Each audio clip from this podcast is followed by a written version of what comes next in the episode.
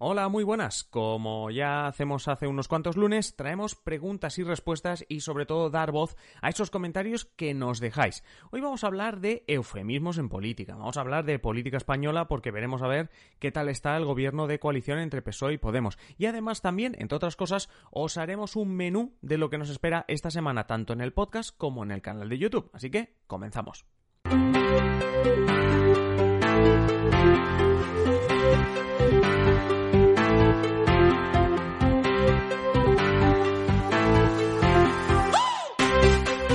Lo que tratamos de hacer. Vamos a dar voz a vuestros comentarios y a las preguntas que nos hacéis llegar. Esta semana es verdad que no nos habéis hecho llegar demasiadas preguntas, sobre todo recordad speakpipe.com barra simple política para que nos podáis hacer llegar notas de voz de menos de un minuto si puede ser sobre, bueno, pues con vuestra duda, vuestro comentario, lo que sea. Si no, ya sabéis, caja de comentarios en cualquiera de los episodios, en cualquiera de los vídeos y nosotros os damos voz.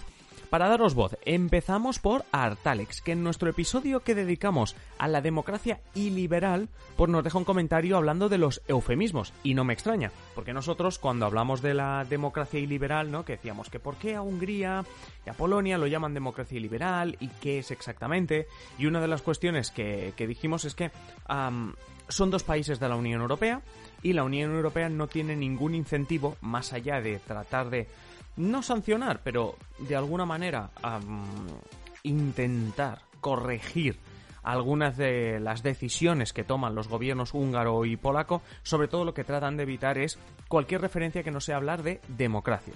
Lo único que han tratado de sacar este concepto, el de la democracia iliberal, que se entiende, los politólogos lo entienden como una democracia que hay ciertos aspectos de esta democracia que no se cumplen. Es decir, sí que tenemos unas elecciones libres, etcétera, etcétera. Bueno, podéis escuchar el, episodio, tampoco me voy a enrollar con eso, pero hay ciertos aspectos que no.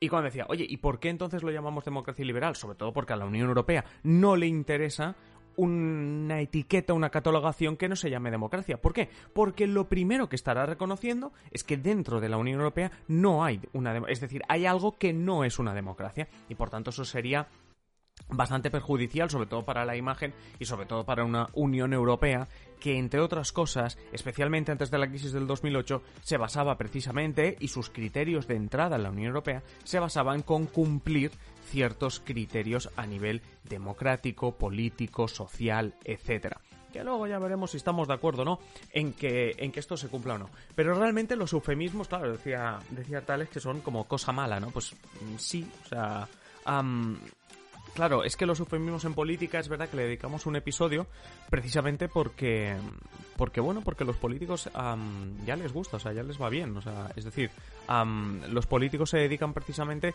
a tratar de alguna manera de eh, meter esos eufemismos para, digamos, es que no es mentir, no es ocultar, los eufemismos simplemente tratan de dibujar de una manera más amable algo. Recordad que en ese episodio, si nos seguís desde hace tiempo, en ese episodio de eufemismos hablábamos, pues, cuando, cuando se decía lo de lo del crecimiento negativo, en vez de decir que, bueno, pues que no se estaba creciendo, sino que se estaba, que, que había una crisis económica, uh, desaceleración, para pues simplemente decir que no se estaba, bueno, pues, pues eso, pues la misma, en el mismo contexto de la crisis, o incluso sacamos el audio de Mariano Rajoy hablando de hilillos de plastelina, refiriéndose al Prestige, uno de los mayores desastres medioambientales de, no sé, los últimos 25 años. y ahora estos eufemismos nos los encontramos en el día a día. Es decir, es que quizás se nos han quedado cortos porque los eufemismos en un contexto de fake news, eh, de, de, mentira política, es que está se nos quedan cortos, ¿no? Pero sí que es verdad que no los podemos entender como una mentira, pero ahí teníamos a Artalex acertadamente que decía, hombre, pues estos los eufemismos, sobre todo por parte de la Unión Europea, que dices, bueno, pues es evidente que hay muchos eh, eh, intereses detrás y precisamente mañana, en el episodio de mañana, aunque no va de esto, pero sí que hablaremos de una cuestión que son la interdependencia y precisamente esos intereses cruzados. Y a la Unión Europea no tiene ahora mismo demasiado incentivo a ponerse a gallito y a ponerse a criticar abiertamente, sancionar abiertamente o incluso abrir un proceso de expulsión contra un país como Polonia o como Hungría ¿Qué hace entonces? Bueno, pues se tira la parte de eufemismos en la cual, bueno, pues es una democracia iliberal. Mm, no es una democracia como Alemania. Que por cierto, hablando de democracia, hablando de democracia, hay que recordar que en España también llevamos unos cuantos días hablando de si España es una democracia plena, no es plena, etcétera. Eh, hay que decir que esto hay que juntarlo con algo que ya comentamos en la semana pasada en preguntas y respuestas, el tema de democracia plena. ¿Por qué hablaban de democracia plena?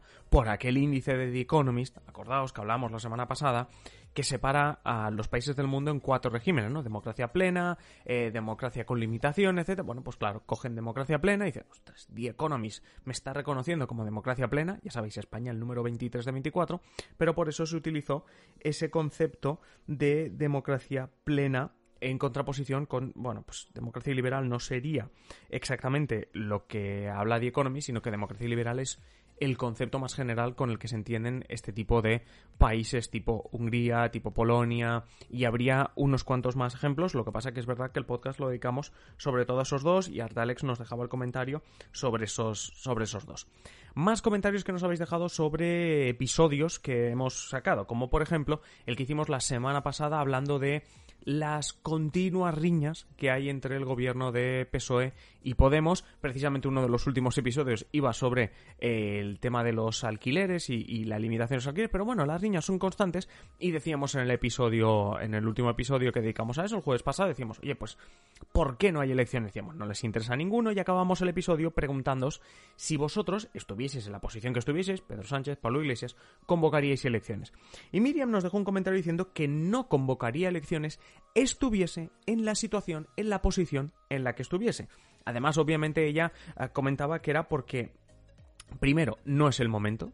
Es que primero te vas a crear un desgaste impresionante, esto lo meto yo ya. ¿eh? Es decir, sí que hace, o sea, estoy de acuerdo con Miriam en que no es el momento, porque el desgaste que vas a tener a nivel electoral es que, a, ah, pensad, lo, decíamos en el episodio, pensad en la convocatoria de elecciones en un contexto de pandemia. En un contexto de pandemia y además entendiendo que no había que convocarlas, es decir, porque el ejemplo de Cataluña, es decir, hace ya demasiado, muchísimos meses que se estaba mm, comentando la posibilidad de convocar elecciones. En el caso de España no sería así, la legislatura todavía le quedan dos años y medio, es decir, que no es ni el momento por el tema de la legislatura ni el momento por el tema de la pandemia. Pero seguía Miriam comentando diciendo que, bueno, que, es hora, que de lo que sí que es momento es de madurar políticamente y saber negociar.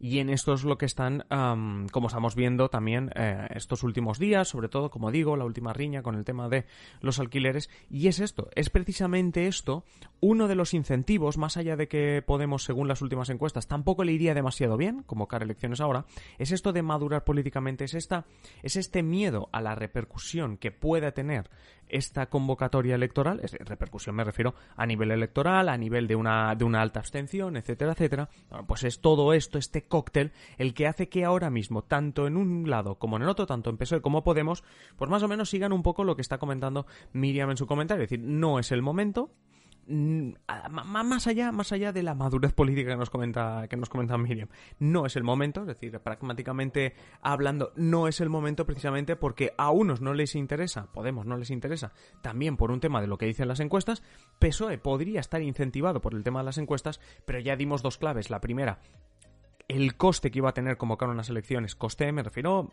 electoral, político, que iba a tener convocar unas elecciones en plena pandemia, o ya sé que llevamos un año diciendo plena pandemia, pero ya me entendéis.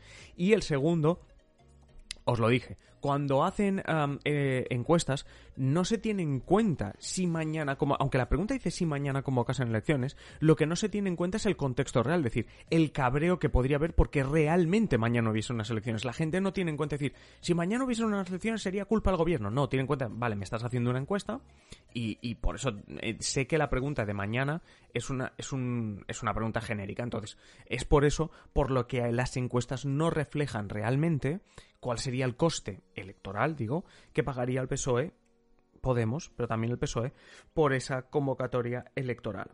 Vale, sobre tema de PSOE y Podemos y sobre alguna de las cuestiones que nos habéis hecho llegar. También tuvimos un comentario en, en, YouTube que parecía que nos había leído la, mente porque nos hablaba de hacer un vídeo, en este caso en un episodio de podcast, pero sí un vídeo eh, de, los, de la misma manera que reaccionamos a, los programas electorales de los partidos en Cataluña, hacer uno haciendo lo mismo con el pacto la de coalición entre PSOE y Podemos.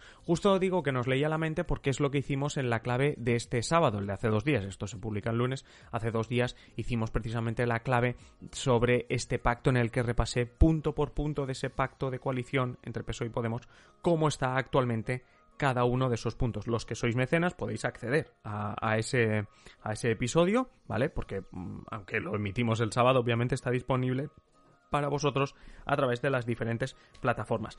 Hablando de los mecenas, los mecenas ya sabéis que tenéis ya mismo, desde este lunes, a disposición todos los podcasts de la semana. Tenéis por avanzado, es una de las ventajas de ser mecenas, todos los podcasts de la semana. Para el resto, pues os voy diciendo el menú de lo que vamos a ver esta semana. Primero empezamos por el podcast, y es que hoy estamos haciendo este preguntas y respuestas. Mañana martes hablamos de las últimas sanciones de la Unión Europea a Rusia, pero sobre todo nos centramos en una cuestión. ¿De verdad sirven estas estas sanciones, hablaremos de cuáles son las sanciones que ha interpuesto la Unión Europea a Rusia por el tema de Alexei Navalny, del eh, líder opositor que está encarcelado, y sobre todo nos preguntaremos si estas sanciones realmente tienen algún efecto. Recordáis también que ahora estaba hablando de la riña entre PSOE y Podemos por lo de los alquileres. Bueno, pues vamos a aparcar el tema en España y el miércoles nos iremos a revisar cómo está la regulación de los alquileres en Francia, Alemania, Italia, Estados Unidos, en otros países que no son España y ver y comparar y ver exactamente cómo lo están regulando en otros países tan diferentes como Francia y Estados Unidos, por ejemplo. El jueves, ¿de qué hablaremos el jueves? Pues bueno, pues el jueves volveremos y en este caso hablaremos de Cataluña. Ahora estamos hablando de, los resultados electorales del 14 de febrero. Bueno, pues lo que vamos a hacer es plantar las fechas y las matemáticas de lo que nos espera en Cataluña en el próximo mes. La verdad que iba a decir mes y medio, pero no, porque la investidura va a ser el 26 de marzo, por tanto, en menos de un mes. Eh, en este mes, en este mes de marzo, ¿cuáles son las fechas y las matemáticas que tenemos que tener en cuenta y que vamos a ir viendo en los medios estos días? Y cerraremos el viernes, lo cerramos con Fran, como siempre, y en este caso, Fran eh, nos vendrá con un episodio hablando de el origen del 8 de marzo, del Día Internacional de la Mujer. Pero no tanto del Día Internacional de la Mujer, que también, sino le preguntaremos a Fran por qué exactamente el 8 de marzo y no otra fecha se celebra este Día Internacional de la Mujer. Y ojo, que también nos trae una curiosidad y es por qué el color morado es el color de este movimiento feminista o el color que más ha triunfado entre el movimiento feminista. Así que esto es el menú que nos espera de podcast en YouTube. ¿Qué es lo que tenemos en YouTube? Por cierto, los mecenas obviamente en YouTube también tenéis avance de todos los vídeos que vamos a colgar. Tenemos tres vídeos esta semana. El martes, un vídeo más de teoría, como solemos hacer los martes, hablando de Naciones Unidas. Explicaremos bien cómo funciona Naciones Unidas y también con especial atención al Consejo de Seguridad de Naciones Unidas, que es uno de los elementos más importantes. El jueves traemos un vídeo un poco más distendido en el que os voy a presentar mi top 10 de series sobre política. Así que si os interesan las series políticas, el jueves os traigo mi top 10 de series políticas. Y el viernes, como no, tercer episodio de este gameplay que estamos haciendo con Real Politics. A ver qué pasa, porque de momento si habéis visto los dos primeros vídeos de Real Politics, ya habéis visto que nadie quiere ser amigo de España y vamos a ver qué pasa en este tercer vídeo. Si no los habéis visto, por favor, miradlos y sobre todo dejadnos comentarios, ayuda. Necesitamos ayuda para seguir en estos, en estos vídeos, consejos y, ideas que nos podéis dar y que podamos hacer en el próximo, en el próximo vídeo. Como digo, de todo esto tenéis avance y contenidos exclusivos como la clave, los mecenas. Em, aprovecho como siempre para, para daros las gracias a todos los mecenas deciros que, bueno, pues que los que no sois mecenas, pues estaríamos encantados de que nos pudieseis ayudar. Y ya no solo ayudar, sino es que, os digo, tenéis avance de todos los contenidos y además contenidos en exclusiva. No hace falta que os diga que tenéis en eh, la descripción del episodio eh, siempre un enlace que pone, pues eso, que pone que te hagas mecenas y es un enlace que te lleva a patreon.com barra simple política.